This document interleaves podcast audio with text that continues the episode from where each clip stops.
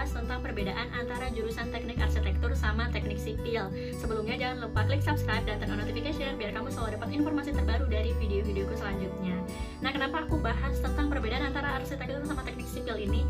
Karena teman seangkatanku sendiri pernah salah milih uh, jurusan, tapi akhirnya dia selesai sampai lulus sih. Jadi dia tuh pengen uh, jadi arsitek, terus udah itu daftar ke uh, jurusan arsitek ke mana-mana tapi ternyata dia nggak keterima. Terus akhirnya dia, dia memilih untuk lanjut ke teknik sipil. Ya akhirnya sekarang lulus dengan gelar tek sarjana teknik sipil. Nah apa sih perbedaan antara teknik sipil sama teknik arsitektur?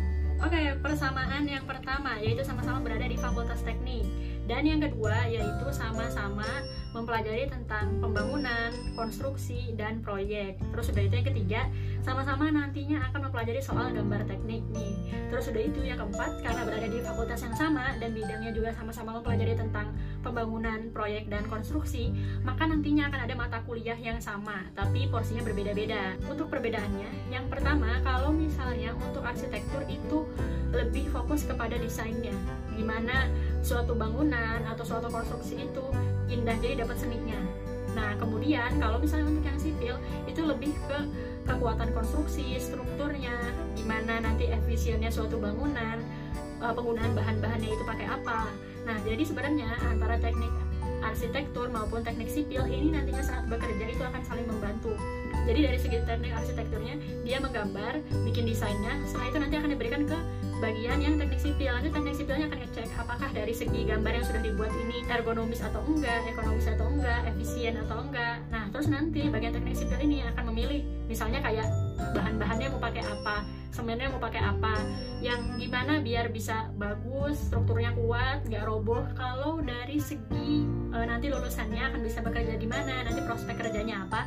Yang pertama kalau dari segi arsitektur kamu bisa menjadi developer perumahan. Banyak bahkan developer perumahan dan setiap perumahan itu mereka punya desainnya yang unik dan cantik sendiri-sendiri yang itu justru jadi daya tarik bagi pembeli atau bagi bayarnya kenapa sih mau beli di perumahan ini soalnya rumahnya bagus ini desainnya nah itu salah satu uh, prospek kerja lulusan dari arsitektur. Kemudian yang kedua yaitu kamu bisa jadi ASN atau PNS karena banyak banget lowongan pekerjaan yang memang membutuhkan lulusan dari sarjana arsitektur. Terus sudah itu kamu juga bisa menjadi arsitek tentu saja dan juga kamu bisa menjadi uh, bagian dari kontraktor yang nantinya akan ngurusin soal konstruksi. Nah setelah itu kamu bisa jadi guru atau dosen. Kalau guru uh, ya guru untuk SMA sih lulus S1 kan belum bisa jadi dosen. Nah tapi kalau misalnya kamu merasa pengen jadi dosen maka setelah lulus S1 lanjutlah untuk kuliah S2 nanti setelah lulus S2 baru bisa jadi dosen.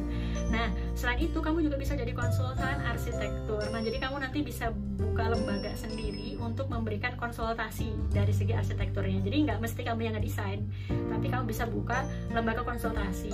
Nah terus itu kalau di teknik sipil apa dong? Nah kalau jadi di teknik sipil karena bidangnya bukan di bidang desain jadi kamu uh, prospek kerjanya salah satunya adalah jadi manajer proyek ya. Karena nantinya kalau untuk teknik sipil ini akan lebih banyak di lapangan dibandingkan untuk yang teknik arsitektur. Kalau teknik arsitektur bisa dikerjakan di dalam rumah atau WFH gitu ya. Soalnya kenapa dia mendesain sesuatu. Nanti hasil desainnya baru dikasihkan ke klien atau kalau nggak nanti hasil desainnya baru diberikan kepada teknik sipil. Sementara teknik sipil ini yang mengawasi di uh, lapangnya. Nanti gimana mengawasi pembangunannya karena dia ngerti bahan-bahannya kan?